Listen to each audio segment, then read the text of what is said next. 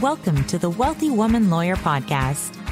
What if you could hang out with successful women lawyers, ask them about growing their firms, managing resources like time, team, and systems, mastering money issues, and more? Then take an insight or two to help you build a wealth generating law firm.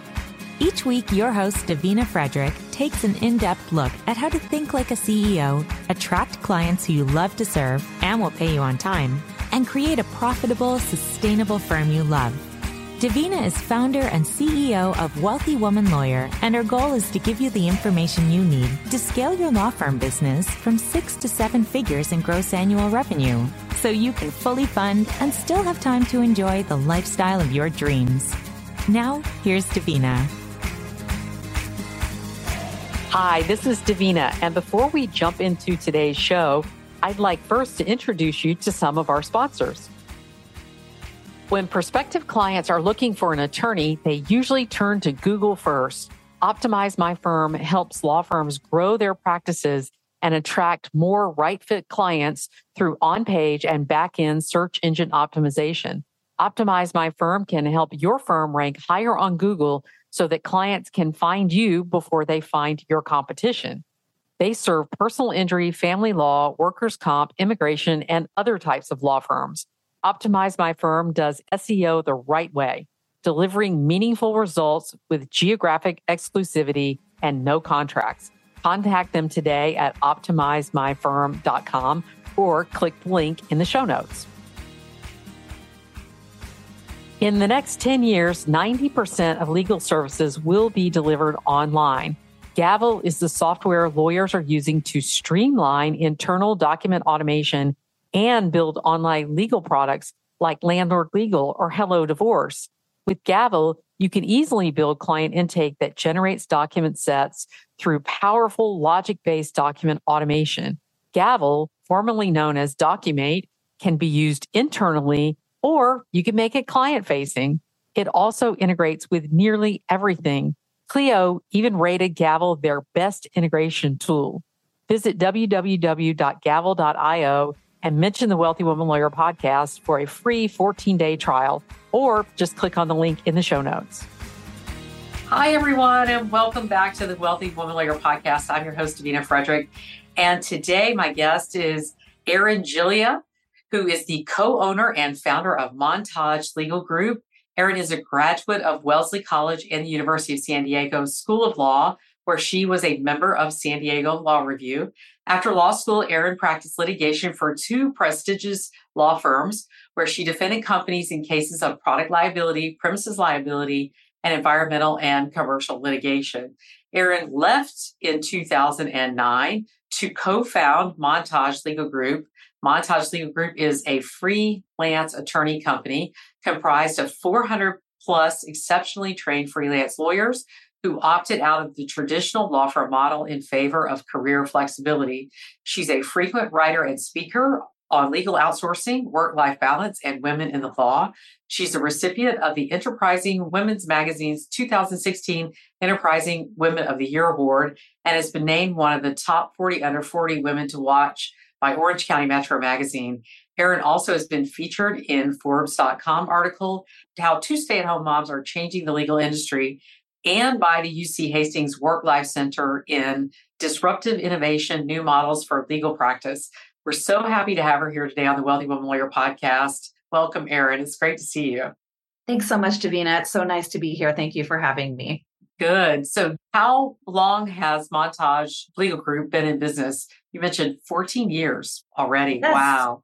That's right. We're going on 15 years now. So, we're about to have a big birthday. We'll probably do a party of some kind. Yeah. But yeah, it's been great. 14 years. Yeah. I'd love to hear that. And I was really surprised that you have 400 plus freelance or contract attorneys who work for the organization. That is a significant number a lot more than some of the other services that I've heard. So that's really impressive. Thanks. Yeah, we actually try to keep it small intentionally. So 400 sounds like a big number, but we have grown it really slowly and very carefully over the last 14 years. We've worked with more than that over the last year as people pop in and out, but we try to keep the number small. So we could have a much, much bigger company if we wanted to, but this is very intentional that we keep it around this size. Good. Well, I want to back up a little bit and talk about you were on track for everything what everybody thinks of when they think of lawyers, which is big law. You work for a big law firm right out of law school. You went to a prestigious university and a prestigious law school to work for a big law firm. And then you work for another well known prestigious law firm. And then you decided to leave and start this business. What was your motivation behind it? What was the impetus for that? Oh gosh, our origin story is kind of cute. So, my business partner, Laurie Rowen, she and I worked at the same firm. We were both associates together, and we were pregnant at the same time. So, I was pregnant with my second child, and Laurie was pregnant with her first. We were two weeks apart. So, my youngest child is 16 days older than her oldest. Oh, wow. And the way we found this out was we were walking into the office one day, and just for whatever reason, I said, Hey, Laurie, I have a secret for you. And so we went into my office and I told her that I was seven weeks pregnant. Her jaw fell on the floor and she said, I'm five weeks pregnant. And oh, wow. I said, I haven't told anyone this before. I don't know why I'm telling you this. And she said, I haven't told anyone either. Like, why are we doing this? And so we just you know, really went through that journey together. I already had a toddler at home who I was already trying to figure out how this was going to go. Being a full time lawyer with a young baby is pretty tough, as you can probably imagine, yeah. especially at a big firm like that. And I had been straight off maternity leave. I was billing 200 plus hour months, which is a lot. But yeah, that is a lot. Yes. So I loved loved being a lawyer at my firm. It was great. I loved everyone there. The people were fantastic. The work was excellent, but I was short on sleep. So I had slept four hours or less per night every single night for three years, including Saturday, Sunday, and vacation, because of the way I wanted to parent. So I wanted to be there with my kids, you know, during their waking hours at some, you know, towards the end of the day, obviously. And then every night I would turn my computer back on and I would work until midnight, one, two, three o'clock in the morning. And that was just on me because that's how I operated myself. So it wasn't like no one was forcing me to do this, but it was not a sustainable lifestyle. right. Um, right. it wasn't great. So I was really terrified to quit. I had a lot of my identity wrapped into the fact that I was this lawyer and I really loved my work and the people. But Laurie, after she had her first baby, she decided to leave to start doing contract work. And, you know, over time, she really started talking to me about why don't you I know this isn't working out for you. Maybe you should leave too and come join me and we can do contract work together. It took me a long time to warm up to this idea. It took yeah. me about a year. And then finally, I left when my youngest was a year old. So I had a three year old and a one year old. And I just decided that I needed to make a change. And so yeah. uh, we started Montage Legal Group together at that time. So, a lot to unpack here. And I think your story is one that a lot of women law firm owners are going to resonate with because, as much as we talk about parenting and parenting leave, and we're inclusive of men. Truthfully, I think women being the ones who give birth, and also just traditionally in our society, there's just that pull of if I'm at work, I'm a bad mother, and if I'm at home, I'm a bad worker. And there's this kind of pull between the two of constantly feeling the need to fill both roles perfectly. High achieving women want to fill both roles perfectly because you said nobody was making me do that. I chose to do that. I went without sleep. I slept four hours a night because I chose to do that. And that's an inner call that a lot of women have of I want to be the perfect mother when I'm with my kids or an excellent mother. And when I, but I don't want work to suffer. I want to be that excellent employee for employers. And I do think it is a challenge for the traditional law firm model for women to do that you did that for a long time. I could not have done that for that long because I am somebody who has to have at least eight hours of sleep a night. It's probably why I don't have kids. so it's kind of amazing you were able to do that at all. What do you think the fear was for you in sort of leaving this prestigious firm and going and starting this company? I mean, really, just so much of my identity was wrapped into being a lawyer. And I didn't know what else I would do. And it wasn't until I had a clear plan, which was not to start Montage Legal Group. The clear plan was I'm going to do contract work for other law firms. Like right. that was my immediate plan. So once I had that plan in mind, then it became a lot easier for me to step back and make that transition. You know, I want to be clear that it's an incredibly important goal of mine to create a system where women can stay in law. Like that was really important to me. And my biggest fear, I think, was I didn't want to leave the workforce. I didn't want to leave the workforce. I felt like I would be doing myself and my family a disservice if I did that, even though, you know, plenty of women leave the workforce and that is an absolutely fine choice okay. for them. That's something that is an incredibly in, individual decision, just like there are plenty of amazing women who remain in big law firms and they are fantastic parents and they do everything perfectly in a way that works out for them. So I don't want it to be like I'm somehow making a judgment call on anyone else. Absolutely not. This is an extremely individual decision that is going to be different for every single family, kid, parent, you know, all of mm-hmm. those things.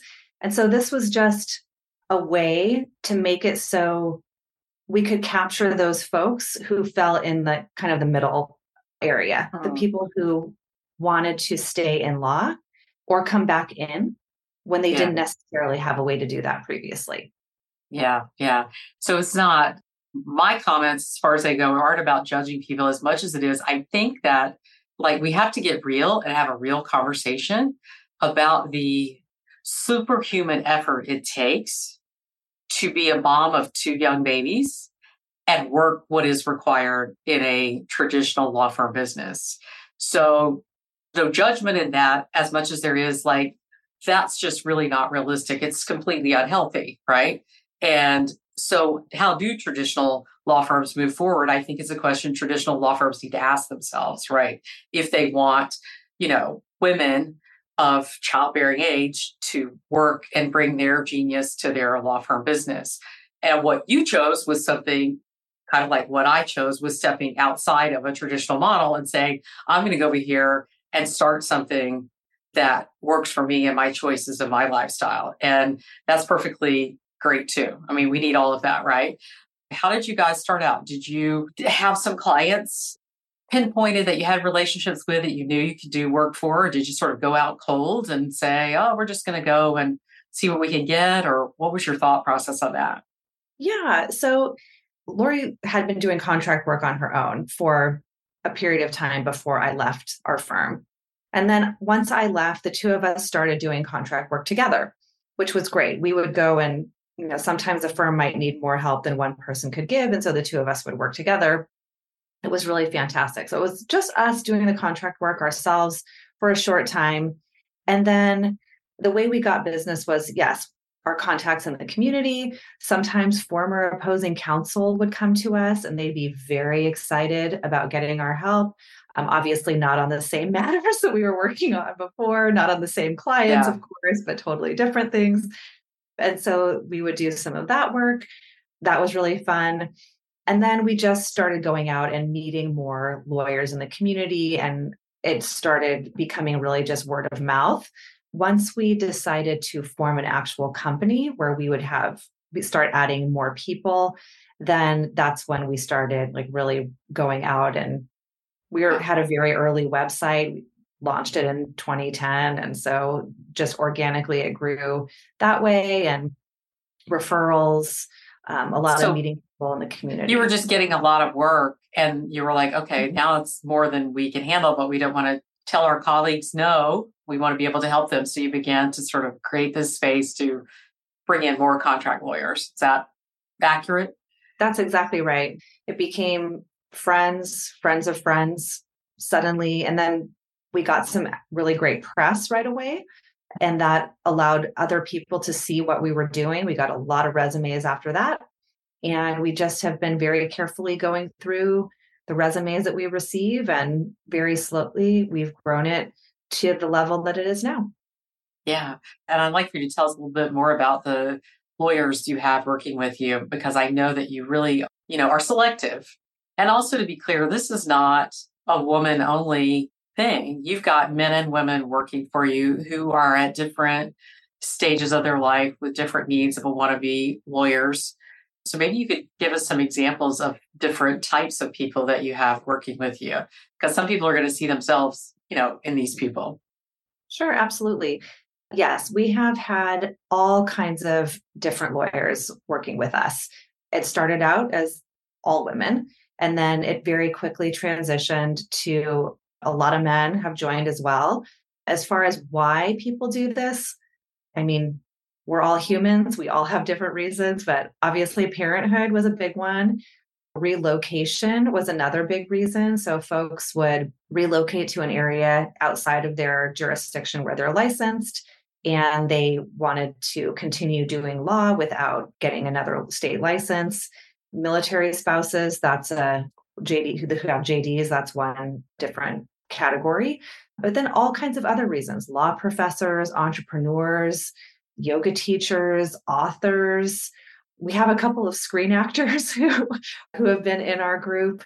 Just all kinds of different folks for all kinds of different reasons have joined. But the thing that they all have in common is they all have something else in their lives that make it so a traditional law firm schedule is not going to work for them. That's their commonality. And I just wanted to be clear on that because I think a lot of people think, you know, when they hear this, the first thing they think of are moms who want to keep their identity as lawyers but can't work a traditional, don't want to work a traditional law firm schedule or whatever.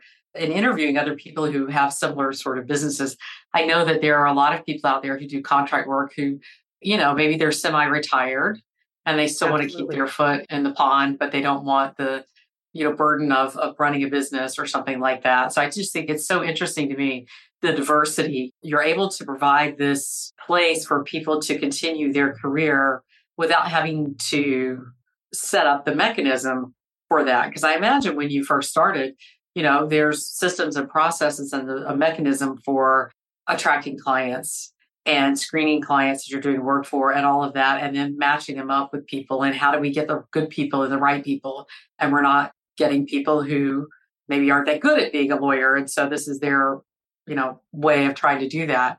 Tell me about your sort of screening process and some of the things you look for in freelance or contract lawyers. Sure. So, everyone, the minimum criteria is five years full time experience. And that could be at a big firm or it could be at some type of equivalent. So, government work, clerking, a boutique firm, you know, something of that nature. We also look for career longevity. So we want to see that someone has worked for the same legal employer for a fairly significant period of time. And then, in addition to that, we want to make sure that everyone who joins our group actively wants to be doing freelance work. So, if you don't want to be doing freelance work, if you're just doing this because you can't find anything else to do, then we probably wouldn't have you join our group. But we bring people in who really share our goal of helping law firms, helping especially small firm lawyers meet their client needs and provide an excellent service to their clients. The other thing that we really try to do a lot is we try to bring people back into law so you may imagine that there's a fairly significant group of people out there who left law in the past for some reason, maybe family, maybe health, maybe some other reason.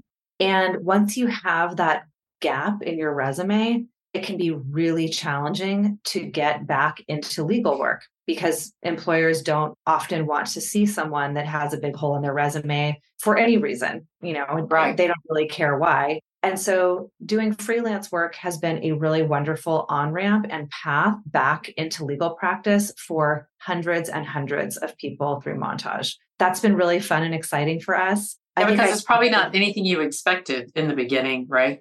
It wasn't, no, but I counted somewhat, you know, maybe about a year ago. And I think I counted something like 350 lawyers that had a gap in their resume. They came back in and then they left Montage because they got a permanent position doing something legal. So we've had folks leave Montage because they you know went back to a firm or they went in house for a company or we had two people leave to go become USPTO judges, which is kind of interesting. Yeah, yeah, really fun. Can't compete with that. yeah. So yeah. it's been really exciting to see the freelance lawyers come through and just really get back on track to something that really speaks to them and brings them a lot of fulfillment in their career journeys. That's wonderful. And you have kind of a spectrum as far as like you have Ivy League attorneys and non Ivy League attorneys and a spectrum of attorneys as well. I noticed kind of your description. That's one of the things you bring out is that we have attorneys from top tier law schools who are doing freelance and contract. Because I think sometimes people might think, oh, freelance lawyer, you know, that's somebody who's, you know, just, it doesn't have the cachet or the prestige or whatever attached to it that a lot of people think. It sounds like you really, uh, through your model, are really changing that. Absolutely. People do freelance work for all kinds of reasons. People leave law firms for all kinds of reasons. When you leave a law firm, it doesn't mean that anything has happened to your brain. Your brain is the exact same. Your legal training is still the exact same. So it's such a gift to have that type of background and experience to be able to bring it to a smaller firm setting and to help those small firms someone that they wouldn't necessarily be able to hire on their own if they were going to bring in someone full time. But to have that person's help on a limited basis, it's really an asset to a firm. So it's been great. Right. So tell me about your ideal clients. Give me an idea of the law firm's size and practice areas and things like that. I'm sure there's a wide variety, but as best you can, kind of give me an idea of what an ideal client is for Montage. Sure. We've worked for every size law firm, and that goes from a solo practitioner up to law firms with hundreds and hundreds of associates. Most of our clients, the best fit is probably the small firm that started out, you know, from like, I guess you can say like a big firm spinoff as an example. Those are our great clients. They have excellent work. They have the same training and background as a lot of the attorneys that are in our group and they have the same types of style and so they love working with the montage freelance attorneys. But honestly we have worked for every single type of law firm. One of my favorite clients i'm pretty sure he called me when he was walking out of his law school graduation. He basically said hey you know i recently graduated from law school and i'm going to be starting up a solo practice in a very small market. There are no big firms here do you have some freelance lawyers who are very well trained who can basically teach me how to be a lawyer? I thought that was completely brilliant. Yeah. And we've been working with him for probably 10 years, just all kinds of different folks. And, you know, when you work in a very small area, you get all kinds of different legal questions that come to you. There's yeah. no such thing as like people don't specialize as much. So right. we've been able to bring all kinds of expertise to him. And he has been such a joy to see grow and just really thrive in his legal practice over the last 10 years. So that's, that's wonderful thing. That's a great story. You know, a number of my clients are in rural areas or more isolated sort of areas. And one of their biggest challenges is hiring, especially in the market right now, because there's such a low unemployment rate, especially in the legal field. A lot of people, you know, start their businesses or they're employed. And so they struggle to hire people because there just aren't people there for them to hire. And it has been tremendous to be able to, for them to be able to work with contract attorneys and fulfill that need. It doesn't resolve the going to court piece. There are other services for that, but to have that, and it can provide a depth of expertise, like you mentioned, that you might not otherwise be able to afford as a small firm owner. Give me an idea of some of the practice areas that you, the roles you fulfill. Are there any that you absolutely, oh, we don't do that at all? Or uh, these are kind of our bread and butter? What comes to mind? We have probably done it all up to this point. The most common types of legal practice areas that people come to us with are just general business litigation projects. That's pretty common and general commercial agreements. That's pretty common. You're absolutely right, Davina. It has been very difficult for law firms, especially the smaller firms, to hire over the last few years and actually have inside knowledge of about why or some of the reasons. And one of the main reasons is declining law school enrollment.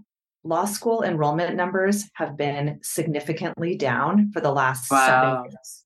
And because of that, law firms are really struggling to bring in those mid level laterals. And so this helps solve one of the problems that we discussed previously, which is how do you be a parent when you're working in a big law firm? Well, the good news is a lot of those big law firms have really had to adjust, and they are now providing ways and means for reduced schedules, virtual, you know, remote working, other things that are really wonderful and attractive to parents, other folks. It's significantly more flexible than it was 20 years ago when I started practicing. So that has been a very big win. The big firms are keeping their people or they're bringing people in on a reduced schedule remotely. That's been amazing. The bad mm-hmm. news is that means that those big firms are snatching people from the mid-sized firms who are then snatching people mm-hmm. from the small firms who are then snatching people from the boutiques and then when you get down to the very small firms you cannot compete with those big firm salaries and the packages that they're offering now. It used to be like, join the super small firm, we're lifestyle, which is fantastic. Everybody wins. Yeah. Except now the big firms get those people too. Yeah. Yeah. It definitely has been something that I've seen a lot in the last few years is working with people with small firms is they're looking around, they're going, where did everybody go? And they and they have people recruiting their people away from them or attempting to. And you say snatching, I say poaching, but that's what they do. I think the pandemic also had a lot to do with this. Like, I think it, as a matter of fact, I think it had a, a lion's share to do with it because up until the pandemic, I think larger businesses, law firms included, couldn't even imagine how people would like even the thought exercise of how do we get everybody working remotely wasn't something they even wanted to entertain. Why would we do that? Like, why would we do that when everybody's here? It's been working for hundreds of years or whatever. I think the pandemic forced the issue. And once they saw that it could work, that we now have video conferencing. Video conferencing has been around forever. I remember in the 90s working for a law firm and they were doing video conferencing, but it was for large firms or international firms or firms that could afford the technology. And now, of course, it's much more affordable and everybody could do it. And I think the pandemic really opened up those floodgates. And so all types of businesses were kind of forced into thinking about how are we going to make this work? And then they saw, wait a minute, this actually provides something we didn't even realize that we needed to provide or we could provide, right? Which is lifestyle. And then the work would still get done and it would still be high quality and you would actually have happier employees as a result of some of this flexibility right? Oh, so oh, absolutely. dropping enrollment in law firms is interesting. I did not realize for seven, the last seven years. So i haven't thought about that but what is your thoughts about why that is it could be all kinds of reasons it might be just generational with a lot of the younger students now they've started realizing that i'm really smart and I don't want to involve myself with a profession that makes money by their time.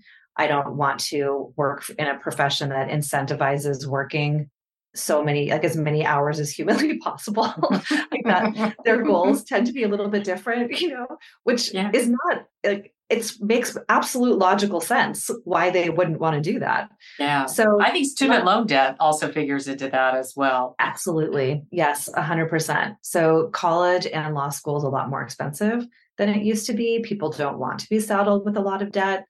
It's tough. So yeah. law firms, like I said, they've had to make some adjustments and they have, they do.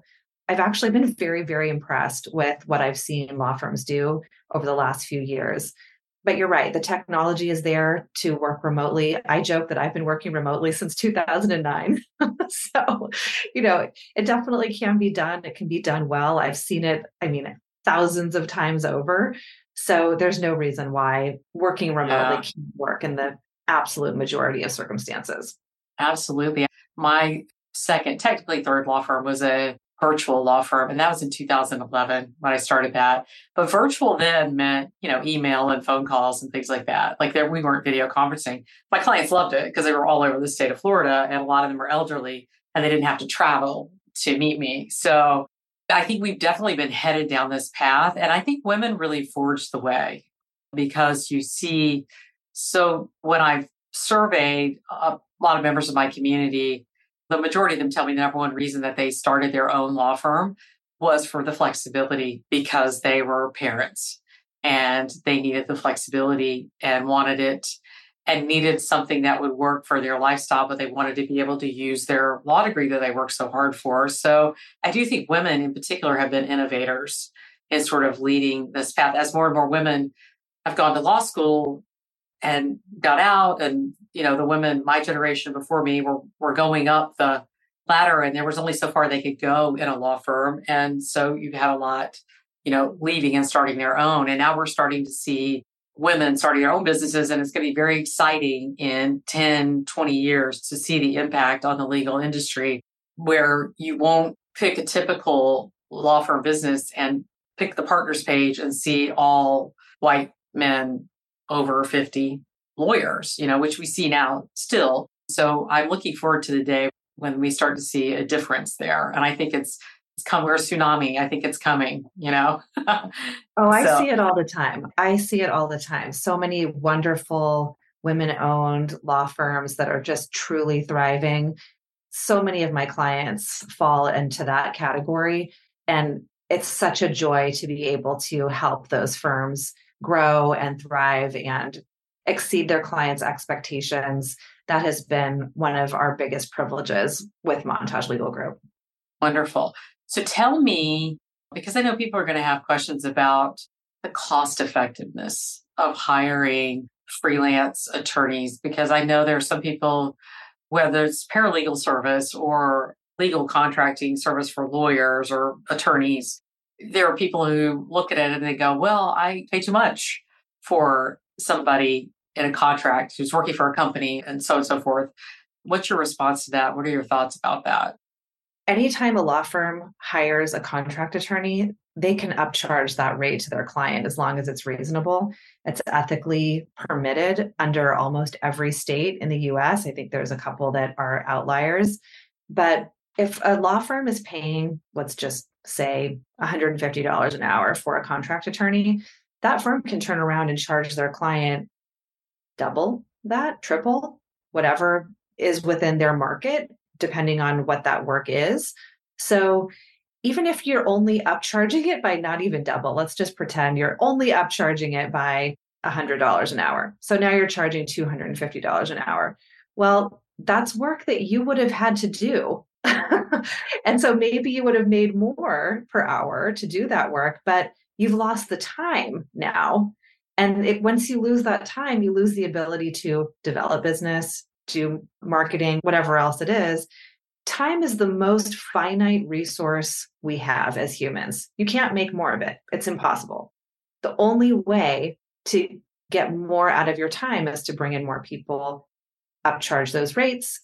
Even if your profit margin, quote unquote, is small, you're still making money off of that work, which is fantastic. So it's absolutely cost effective no matter what you do. Most firms are charging double or more for the contract yeah. attorney rate. Yeah. How have you been impacted at all or had any experiences or thoughts with people outsourcing globally instead of to people in the US? Because I know that there are attorneys in the Philippines, for instance, who work for US law firms, researching, writing, drafting, and of course that is less anything out, you know, outsourced. Have you had any experience with that or any any sort of conversations with any of your clients about anything like that? No, I don't think we've been impacted by it at all. The law firms that come to us come to us because they're looking for US licensed attorney who's been trained in US law firms. If they want something other than that, then they're certainly welcome to find whatever it is that they want or their client demands. I don't have any judgment on them for that. Everyone has to make their own decisions. So, yeah. Well, I was curious about, well, the, you know, there are attorneys in the Philippines who are researching, drafting, and writing as uh, they're functioning as paralegals in the US, but they have the skill of being lawyers, right? I was curious if you had had, if any of your clients had ever mentioned that to you or discussed it, because I, it's common among small firm attorneys to talk about that as an option. So I just was giving you an opportunity to address it if it was something that you were aware of. But yeah, it doesn't sound not, like it's anything you really encountered that you with any of your clients asking you about that. No, um, not for substantive drafting, no. Yeah, interesting. So what else do we need to know about Montage Legal Group in terms of whether we might be interested in becoming a freelance attorney or whether as a small firm owner we're looking for resources? What, what would you say to either of those audiences or both of them? Sure. Well, to become a freelance attorney, we're always very happy to get resumes. If you are interested in joining, you can send your resume to join at montagelegal.com. We're happy to take a look at it and possibly have a chat. For law firms, the main thing that I want everyone to know is that our system is really what I consider to be like a white glove system. So we very carefully curate our group. When a law firm comes to us asking for help, you talk to a human. We have a project coordination team. You get a real person that's going to help you. And then we reach out to our group, we ask them for interest, availability, and rate. And then we provide the firm with a list of options. And it's the firm's decision who they would like to work with. So we do not choose for anyone. and then all of the substantive work is between the freelance attorney and the firm. So we don't, we're not involved with that part, but it's been a really excellent system that has worked well for the last 14 years. We have a lot of experience. I'm always very happy to talk to law firms about best practices, pitfalls to avoid, you know, the different tips and tricks that firms can use to maximize the possibility that you're going to have a good experience with someone and some of those things are somewhat common sense, but other times it isn't. Share one or two tips with us right now if you could. Well, the most important thing is to communicate very clearly up front and ideally in writing especially about the amount of time that a law firm wants someone to spend on something. Because, I mean, we're all humans. This is an incredibly style and personality driven industry, which means that we all have different ideas about how long things should take, what things should look like. And so, the more law firms and freelance attorneys communicate with each other, the better off you're going to be. Same thing with deadlines. Don't say something like, oh, take all the time you need. No, no, no. say when you need it, say how much time you want spent on it. And if the freelance lawyer believes that that's unreasonable or physically impossible, then they should initiate a conversation about it and say, well, you know, this 20 page single space commercial lease is not going to take 20 minutes. It's going to take, you know, six hours or whatever it is, just depending on what the firm needs. A lot of times people especially as they get more advanced in their practice area, they forget how long things should take, or their expectations get a little bit cloudy. And so just having those conversations is really important. The other thing that I always recommend is when you're working with someone new, start small. I know you're busy. I know that you're really hoping this is the magical solution that's going to solve all your problems. And maybe it is. That's great. We hope it is. But before you get someone up to speed and have them spend 30 hours like learning your whole file, maybe just make sure that you like them and their work. you know, yeah, don't yeah. introduce someone to your client that you don't know. Maybe you should find out that it's a fit for you first. Right, right, absolutely. You're singing my song when you're talking about deadlines because I'm constantly reinforcing with my law firm owner clients that we need to set clearer expectations. Whether you're working with an in house team or you're outsourcing, those clear expectations always include a deadline. They always include an expectation of the amount of time that something will take. And yet it is common for law firm owners. I often tell them you forget you've been doing this for 15 years or 20 years. What is like breathing to you when you're working with somebody who maybe not have as much experience with you or they have different kinds of experience? You really have to communicate much more clearly. And I think that's where often relationships with contract attorneys can go off the rails is well, they didn't do it the way that I had it envisioned in my head, but failed to communicate to them. And I love your advice about testing a little bit, getting to know people. It's very relationship oriented. I think some people may take the approach of if they're a contract person or a freelance person, that it's transactional, right? This is a transaction. I'm hiring to do this thing. I want it done and to get it back. And it really is about just like any other aspect of business, it's about relationship if you're wanting to get somebody who can help you and be somebody who helps you on more than one thing, it ta- it's worth it to take the time and develop that relationship with them because we're all human, you know, we all want to connect on that level. It can be transactional. I, like that's okay if it's transactional.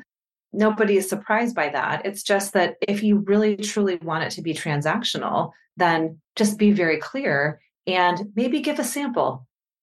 Yeah. Do you want a motion for, for protective order to look exactly like something that you've done before? Okay, great. Then maybe give an example of that so the person yeah. can do it.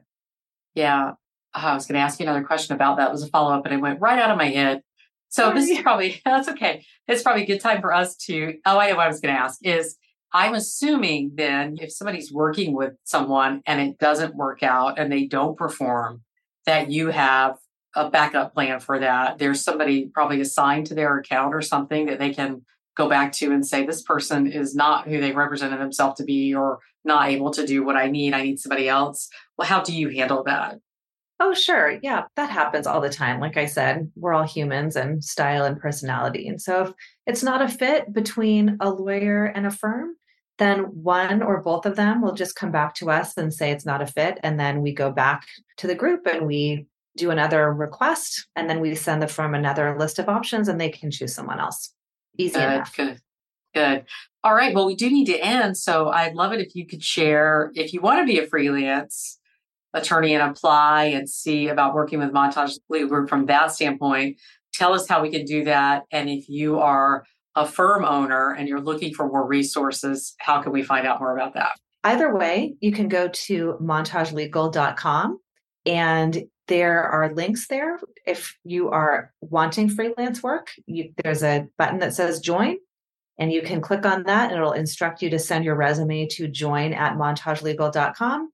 If you would like to hire a freelance attorney, then you can either fill out the web form right there and we'll get right back to you, or you can always email info at montagelegal.com and we are happy to get in touch, set up a chat, and find out more about your firm and what you need and explain all the rest and happy to help. If you want to join as a contract or freelance attorney, is there a fee associated with that for joining or the fees are paid by the hiring company? How's that work? Right. There is no fee to join Montage Legal. Our fee is embedded in the rate that the firm pays. The freelance attorneys set their own rates. Whenever they bid on a project, they set their own rate and then our fee we add on to that and then the law firms pay montage. That's right. Right. Do you have any social media accounts that we need to be following? We're on facebook we're on instagram at montage legal. We're on twitter same thing at montage legal or i'm sorry it's not called twitter anymore whatever it's called now. Called x. Uh, uh, people are people are saying x formerly known as twitter. That's, okay. that's a yeah. Okay yeah, fantastic. Great. Erin, I've enjoyed our conversation so much. I think a lot of people listening are really going to benefit from knowing and learning about Montage Legal. And I appreciate you being here to share. Thanks so much, Davina. It's been so great chatting with you. If you're ready to create more of what you truly desire in your business and your life, then you'll want to visit us at wealthywomanlawyer.com to learn more about how we help our clients create wealth generating law firms with ease.